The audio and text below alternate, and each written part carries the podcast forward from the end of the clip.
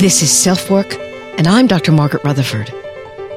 At Self Work, we'll discuss psychological and emotional issues common in today's world and what to do about them.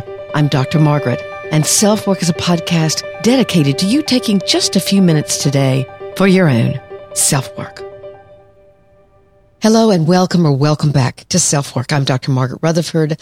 I'm a clinical psychologist and I started Self Work almost seven years ago in order to extend the walls of my practice to those of you who might already be very interested in psychological and emotional issues. Maybe you're even in therapy, but would appreciate the comments from another therapist or thoughts or to those of you who might be looking for answers. Maybe you've just been diagnosed with a mental illness or you have a loved one that you're concerned about, but also to those of you who are a bit skeptical about the whole mental health thing.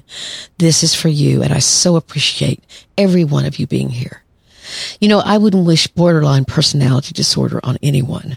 It's a truly difficult and chaotic way to live life. But it's just as difficult to be in relationship with someone who lives their life on this kind of emotional roller coaster. Today we're going to focus on how you can set boundaries with people who have borderline traits. And I'll also go over the traits themselves. We'll focus specifically on having a parent with borderline personality, but these suggestions would also help if your loved one is a friend or a cousin or a sibling that suffers from the disorder. I'm pulling from some extremely well written articles as well as my own experience with patients, and those links you'll be able to find in the show notes. I discovered a wonderful article on the mighty written by someone with borderline who offered what I thought were creative and very helpful tips on how the individual themselves can set boundaries with themselves that allow them to slow down, be less reactive, and thus create less chaos. The listener voicemail is tough to listen to and involves murder. So please realize this may be a trigger for you. It's from a woman who's deeply grieving her daughter's actions as well as the deaths of grandchildren and blames herself or feels guilt for not knowing how to help. I'll do my best to answer. I want to announce that for a few weeks now, SelfWork has offered transcripts for episodes, which we hope will offer the hearing impaired or anyone who might want to read the actual transcript. What I hope is that those folks who want to do their self work will now be able to read it. Before we get started, let's hear from the top online therapy provider, BetterHelp. Research continues to show, by the way, that online therapy is as effective as in person and is far more convenient and doable for many.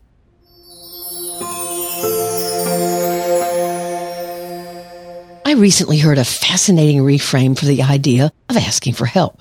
Maybe you view asking for help as something someone does who's falling apart or who isn't strong. So consider this. What if asking for help means that you won't let anything get in your way of solving an issue, finding out an answer, or discovering a better direction? Asking for help is much more about your determination to recognize what needs your attention or what is getting in your way of having the life you want. BetterHelp the number one online therapy provider makes reaching out about as easy as it can get. Within 48 hours, you'll have a professional licensed therapist with whom you can text, email, or talk with to guide you. And you're not having to comb through therapist websites or drive to appointments. It's convenient, inexpensive, and readily available. Now you can find a therapist that fits your needs with BetterHelp. And if you use the code or link betterhelp.com slash selfwork, you get 10% off your first month of sessions. So just do it. You'll be glad you did. That link again is betterhelp.com slash selfwork to get 10% off your first month of services.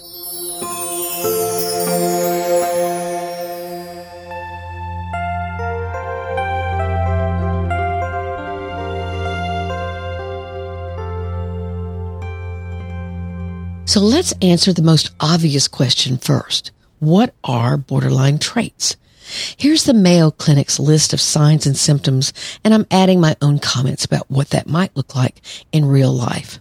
So here's number one, an intense fear of abandonment, even going to extreme measures to avoid real or imagined separation or rejection. Now, when they say extreme, it can be very extreme.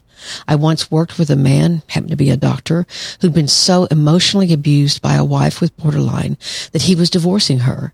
He drove from another city to see me because she'd follow him, threaten him with bizarre threats, and leave frightening, troubled notes or dead animals to try to prevent the divorce from happening. This was very serious. Now, obviously she had severe borderline and borderline is on a spectrum just like everything else in mental health. But this fear of abandonment is really, really strong. Number two is a pattern of unstable, intense relationships, such as idealizing someone one moment and then suddenly believing the person doesn't care or is cruel. So you can go from the best friend ever, the best child ever, if it's your parent, the best therapist ever, to the worst. Just imagine what it might be like to truly feel that way, the way the borderline feels. And of course, when you're on the receiving end and if you are a child, it's highly confusing and can feel very manipulative.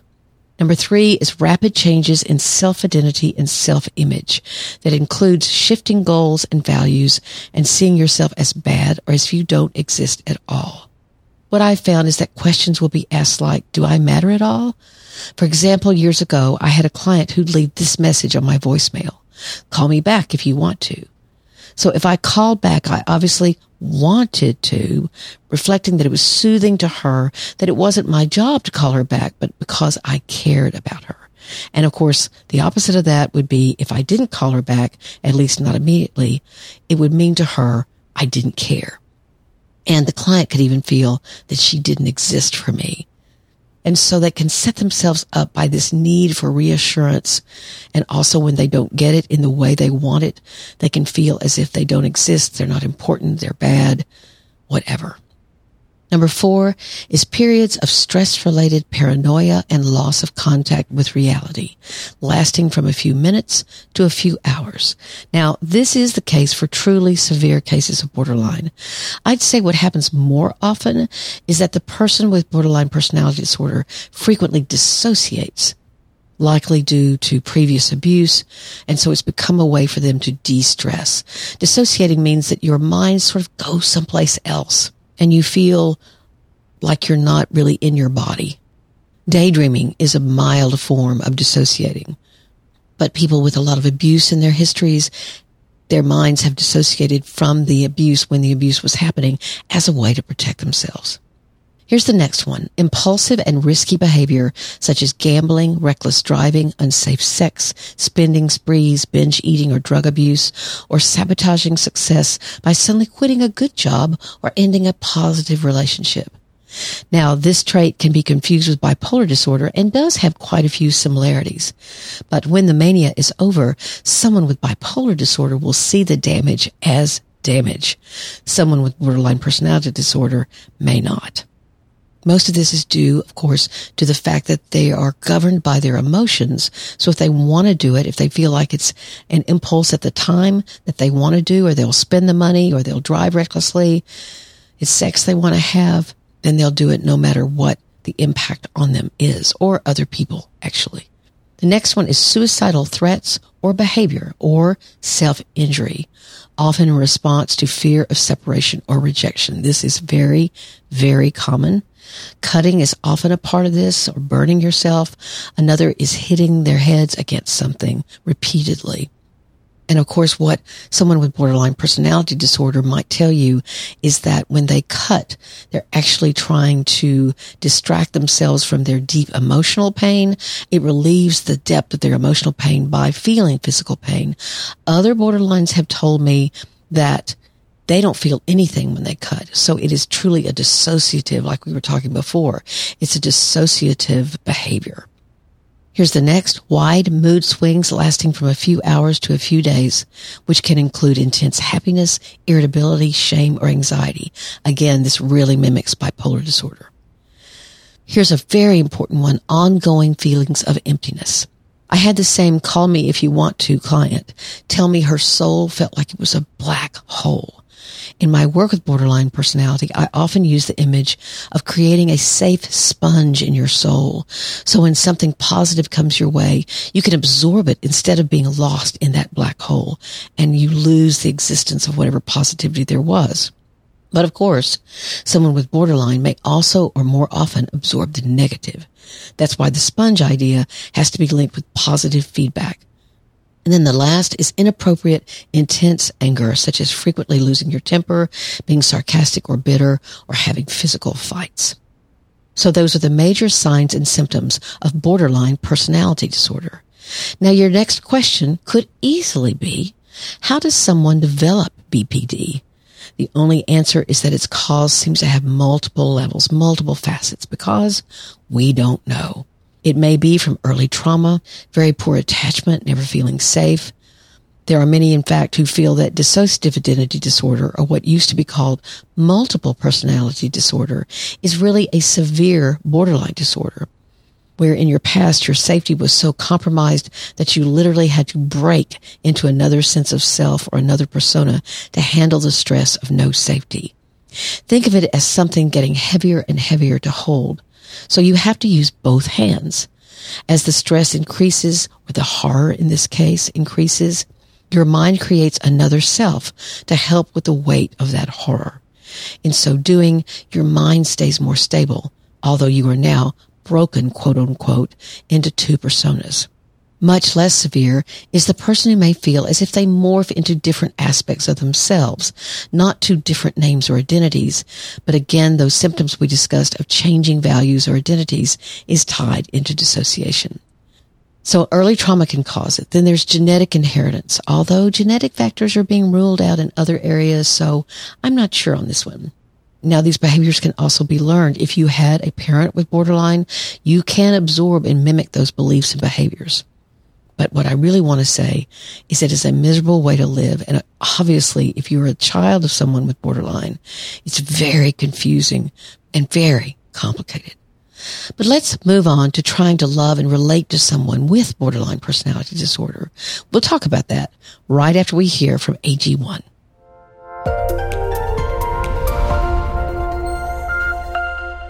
Our next partner is AG1, the daily foundational nutrition supplement that supports whole body health. I drink it literally every day. I gave AG1 a try because I wanted a single solution that supports my entire body and covers my nutritional bases every day.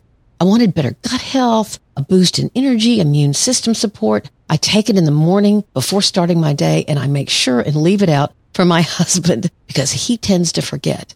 I love knowing that I'm starting my day so incredibly well, and I wouldn't change a thing because it's really helped me the last two or three years I've taken it. And here's a fact. Since 2010, they've improved their formula 52 times in the pursuit of making this nutrition supplement possible and the best it can be. So if you want to take ownership of your health, it starts with AG1. Try AG1 and get a free one year supply of vitamin D and five free AG1 travel packs with your first purchase go to drinkag1.com slash selfwork. And that's a new link, drinkag1.com slash selfwork. Check it out.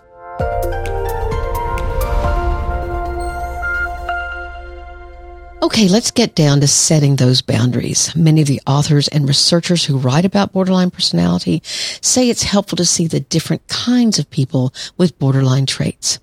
If you've listened to Self Work a lot, I did an episode a while back on the different categories of narcissism. So this is similar. We should say here, and in fact, I probably should have said it in the beginning, there do seem to be more females with borderline than males. The reason for that is unknown. So let's talk about those types or categories of borderline. Christine Lawson, author of Understanding the Borderline Mother, has a taxonomy of the troubled parent. There are four of them. The waif, the hermit, the queen, and the witch. In a Psychology Today article, a man named Matthew Hutson writes, the queen is controlling, the witch is sadistic, the hermit is fearful, and the waif is helpless. Why is this important? Because the way they may have of interacting with you is going to look and feel different from one another. And so each requires a different approach. Again, I'm still quoting Matthew Hutson.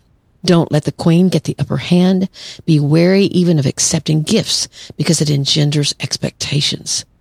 Don't internalize the hermit's fears or you'll become limited by them. Don't allow yourself to be alone with the witch. Maintain distance for your own emotional and physical safety. The witch is probably the most sadistic and even sociologically pathological kind of personality. And the waif, don't get pulled into her crises and sense of victimization. Lawson says, pay attention to your own tendencies to want to rescue her, which just feeds the dynamic. But all that said, What does loving someone with borderline personality feel like and what can you do? Often the chief emotion you have to deal with and learn how to confront is guilt. Let's say your phone rings. You look down and her name appears on your screen. Sadly, you dread clicking over and then comes the guilt. Your history with her rushes into your mind as you wait for one more ring. You're reminded of all the times that you've rushed to her aside, comforted her, and told her you'd be there for her, while realizing over time that your caring would never be enough to shore up her fragile self-worth. Or you think of how you've watched as she's made one impulsive choice after another while blaming others, including you, for the chaos of her life. You've had to set boundaries against which she constantly pushes, ultimately accusing you of not caring when she senses your fatigue. Perhaps you've heard thinly veiled hints of self-harm, followed by admonitions that she doesn't know how long she can continue like this. Maybe there are sudden, unexplainable times when you felt that your love for her was reciprocated in an intense, almost intoxicating way. Yet almost as quickly as it arrives, that warm glow that you feel disappears in a cloud of sudden anger or irrational disappointment that's coming at you. Even more confusing is that others who know her in the community may adore her. They haven't a clue about how draining this relationship can be for you and would find your reality nearly unbelievable as she can often be quite popular and well loved by coworkers, neighbors, and even strangers. You see, structure offers her a scaffolding, a role to play. And if she's the teacher or the supervisor, she can shine. But she lacks the empathy needed for closer, more intimate relationships. What this means again is that with structure, someone with borderline personality disorder, when that structure is provided for her, when she knows what her role is, what her duties are, what her responsibilities are, she can follow those rules exactly and be beloved, be kind, be enthusiastic. But when she leaves that structure and has to build her own, that's where she can fall apart. And so she's not a good mother or she's not a good friend. In fact, she could be an awful friend or an awful mother. No matter who she is, whether she's your mom, your sister, your partner, your friend, you can become exhausted and your own guilt can be unrelenting. And guess what? She'll encourage that. So what does guilt sound like inside your head? She's my mother. She raised me the best way she could. I owe her. And she's getting older and isn't able to care for herself. Or She's my daughter. I'll never forget the day I saw her for the first time. So tiny, so trusting. She deserves the same kind of relationship I have with the other kids. But she's not like your other kids. Even though she's my ex, I don't know how she'd treat the kids if she felt like I wasn't there for her. She flipped out when we got divorced. I can't totally abandon her ever. It's wreaking havoc between me and my now wife, who of course she detests. And one more. She was my best friend when no one else would talk to me in the eighth grade. She was there always. So why do I shudder at the thought of simply talking with her now? You can hear it. Guilt, guilt, and more guilt. In I Hate You Don't Leave Me, the classic book on borderline personality disorder, the authors state, the borderline shifts her personality like a rotating kaleidoscope, rearranging the fragmented glass of her being into different formations. That's what we were talking about before, right? Like a chameleon, she transforms herself into any shape that she imagines will please the viewer. That's why you can think you know her, but then when you try to develop an intimate or emotionally intimate relationship with her, all of these other traits that we talked about begin to come out. In fact, it can actually be uncanny how well someone with borderline traits can assess your own internal struggles and use those very issues to manipulate you. For example, if you're someone who takes responsibility for your actions very seriously, she may subtly or not so subtly insinuate you're falling down on the job or question whether you know what you're doing. A lot of times if I had a borderline client, maybe I hadn't slept the night before and I was a little fatigued and she would look at me and she'd say, Oh, you know what? We don't have to meet today. You look kind of tired. You could hear that she's zoned in on my fatigue already. And she's trying to see if I'm going to tell her, you're right. You're not important to me. Let's call off this session.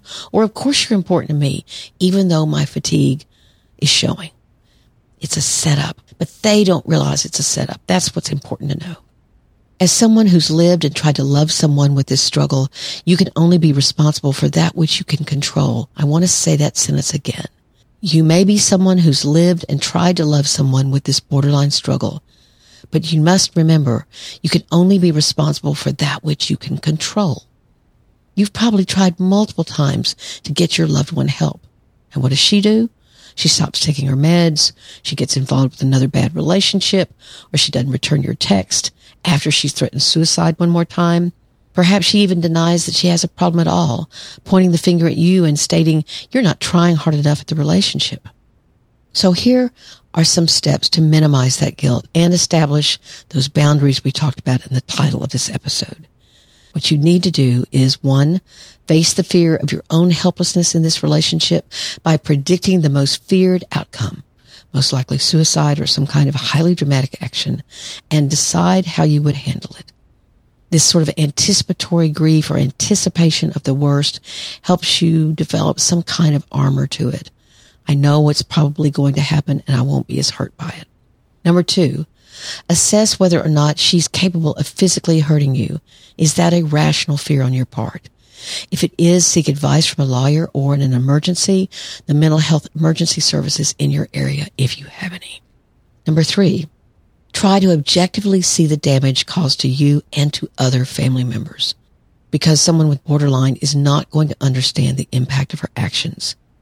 You need to journal about it and see how your acknowledgement of that may influence your future actions. But you have to claim, yes, I've been hurt. My children have been hurt whatever it is. Here's number four. Give her back the responsibility for her own life. For example, when she calls with another crisis, say, I know you'll find a way to cope with this and get off the phone. Again, that's giving her back the responsibility for her own life and likely she'll do okay. Now she may call you back in 20 seconds or 20 minutes, but you just have to keep reassuring her, you know, you've got what it takes to handle this, knowing that she may respond by doing some dramatic action. That's what we talked about at the very beginning. Number five is you want to provide empathy, but not sympathy. You want to set up strict boundaries for communication, especially around hot topic issues, and then be available if she does indeed follow those guidelines. Give her feedback about the positives in the relationship and what you appreciate about her. You want to know and to remember that she's probably in many ways not realizing her impact again, but you don't want to feel sorry for her, but you can have empathy for what that must feel like. Number six, you want to grieve the relationship that could have been, acknowledge and feel the pain of that loss. Again, journaling can be very helpful here. Number seven, realize she may never have the capacity of understanding the impact she's having on you. She's not withholding something from you. She's likely not capable of giving it. So if you stop expecting that from her, perhaps you won't get hurt. Number eight is get support from others who understand or have walked the same walk. Again, books like Understanding the Borderline Mother, Stop Walking on Eggshells, and I Hate You, Don't Leave Me provide great strategies. And number nine, and perhaps the most important, have compassion for yourself. But now quickly, I want to add in some advice from an author who has borderline personality disorder herself and offer some steps for the borderline to set their own boundaries. It's a woman named Megan Glosson and I found this on the Mighty. So this is boundary setting for the borderline herself. You want to maintain a two-sided conversation where you listen as well as talk. So focus on listening. You want to ask people if they have the emotional bandwidth to talk to you before you start divulging something serious or telling them how dysregulated you're coming, how upset you are. Don't answer phone calls and don't text messages during your work or sleep hours. You want to pause before you respond in conversations when you feel yourself growing what she calls dysregulated. Again, upset, unstable, angry, whatever it is. You want to take certain situations to your therapist for coaching before you simply react emotionally. You get to practice with your therapist. I loved this idea. You want to create a list with your family members of off limit topics or friends who don't agree with your perspective and you know you're just going to argue about it. So there's a list of topics that you agree not to talk about. You can say no to requests that feel uncomfortable or may lead to poor decisions on your part. And then this last one I really liked. You can ask people to not use your diagnosis of borderline as a weapon or an excuse to treat you poorly. And that's exactly right. Now again, some of that may be things you're perceiving erroneously, but that's not fair for someone to say, you know, you've got borderline personality disorder. You're crazy. That's going to go nowhere. So I thought this was wonderful advice and from someone who knows how hard it is to live with borderline personality disorder. You could hear the pragmatism in her suggestions. Stop, wait, think, then act. I'll end with this. When I have someone as a client with borderline personality, I'll suggest they ask themselves this question. Will this likely create chaos? Now the definition of chaos might need a little work, but overall, you want to help someone stop and wait and think through things. And that's vital to healing. And if you're trying to love someone with borderline personality disorder, and if they have any sense of how their behavior is impacting you and the relationships, perhaps this is a list you want to share with them. And then perhaps you could apply the stop, wait, think, and then act to yourself. Speak pipe message from drmargaretrutherford.com. Let's hear from the listener voicemail for today. Again, a warning. It's about a murder of two children. Please don't listen if that will act as a trigger for you. Good morning. I woke up feeling guilty this morning because I wasn't able to or didn't know how to help my daughter at her darkest moments. She wanted to kill herself and I didn't know how to help. She ended up killing her two kids and she attempted to kill herself as well. Her relationship with the kids' father was terrible. She never asked for help. She really put up a front that everything was really good. I live in California. She lived in Las Vegas. But she never said anything. And I feel really, really guilty about that. I'm very sad. So the past two years, I had my two grandkids pass away. And this year, my mother passed away. I've worked with parents and even grandparents who've lost children to murder. But for the mom to kill these children, that's obviously a deep, deep illness or pathology. I could guess that maybe she was hearing voices that told her to kill. That's called psychosis, and the proper term is auditory hallucinations. But there's another term for killing your children. It's called filicide. The most common factors are depression, including postpartum depression, psychosis, prior mental health treatment, and suicidal thoughts. Sometimes it can happen because a mother believes death is in the child's best interest, or she can have delusions. And again, she may be hearing these command hallucinations that tell her to kill. This kind of filicide can occur as a result of cumulative child abuse, neglect, or what's called Munchausen syndrome by proxy. We won't go into that today. It's too long. Maybe I'll do an episode on it. And actually, sometimes it's a very selfish mother who believes her kid is a hindrance. We've recently heard about a woman who killed children because they weren't following her particular religious views or she saw them as filled with the devil. And this is the rarest, a mother who kills as an act of revenge against the child's father. But whatever the reason or the pathology behind it, it's horrific for those who've loved all of them. And this mama also tried to kill herself, or it looked like she did. This kind of grief that's also accompanied by absolute horror, to use that word again, is so very complicated. I'm certainly going to recommend that this listener get someone to talk to about the guilt she carries. Since her daughter didn't look sick, then it's likely that she kept secret whatever was really going on with her. It could have been postpartum depression or some kind of depression that she hid.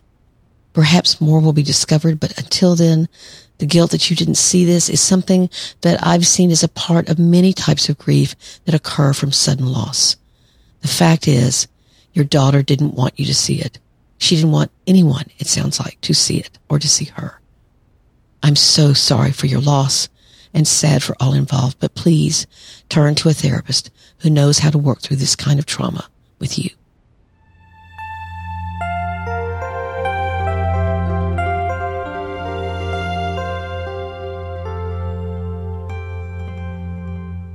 Thank you all for being here today.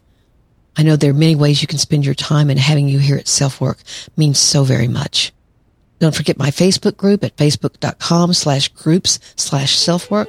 And please leave me a rating or review wherever you listen. I cannot tell you how important that is and how absolutely grateful I feel when I see a new review.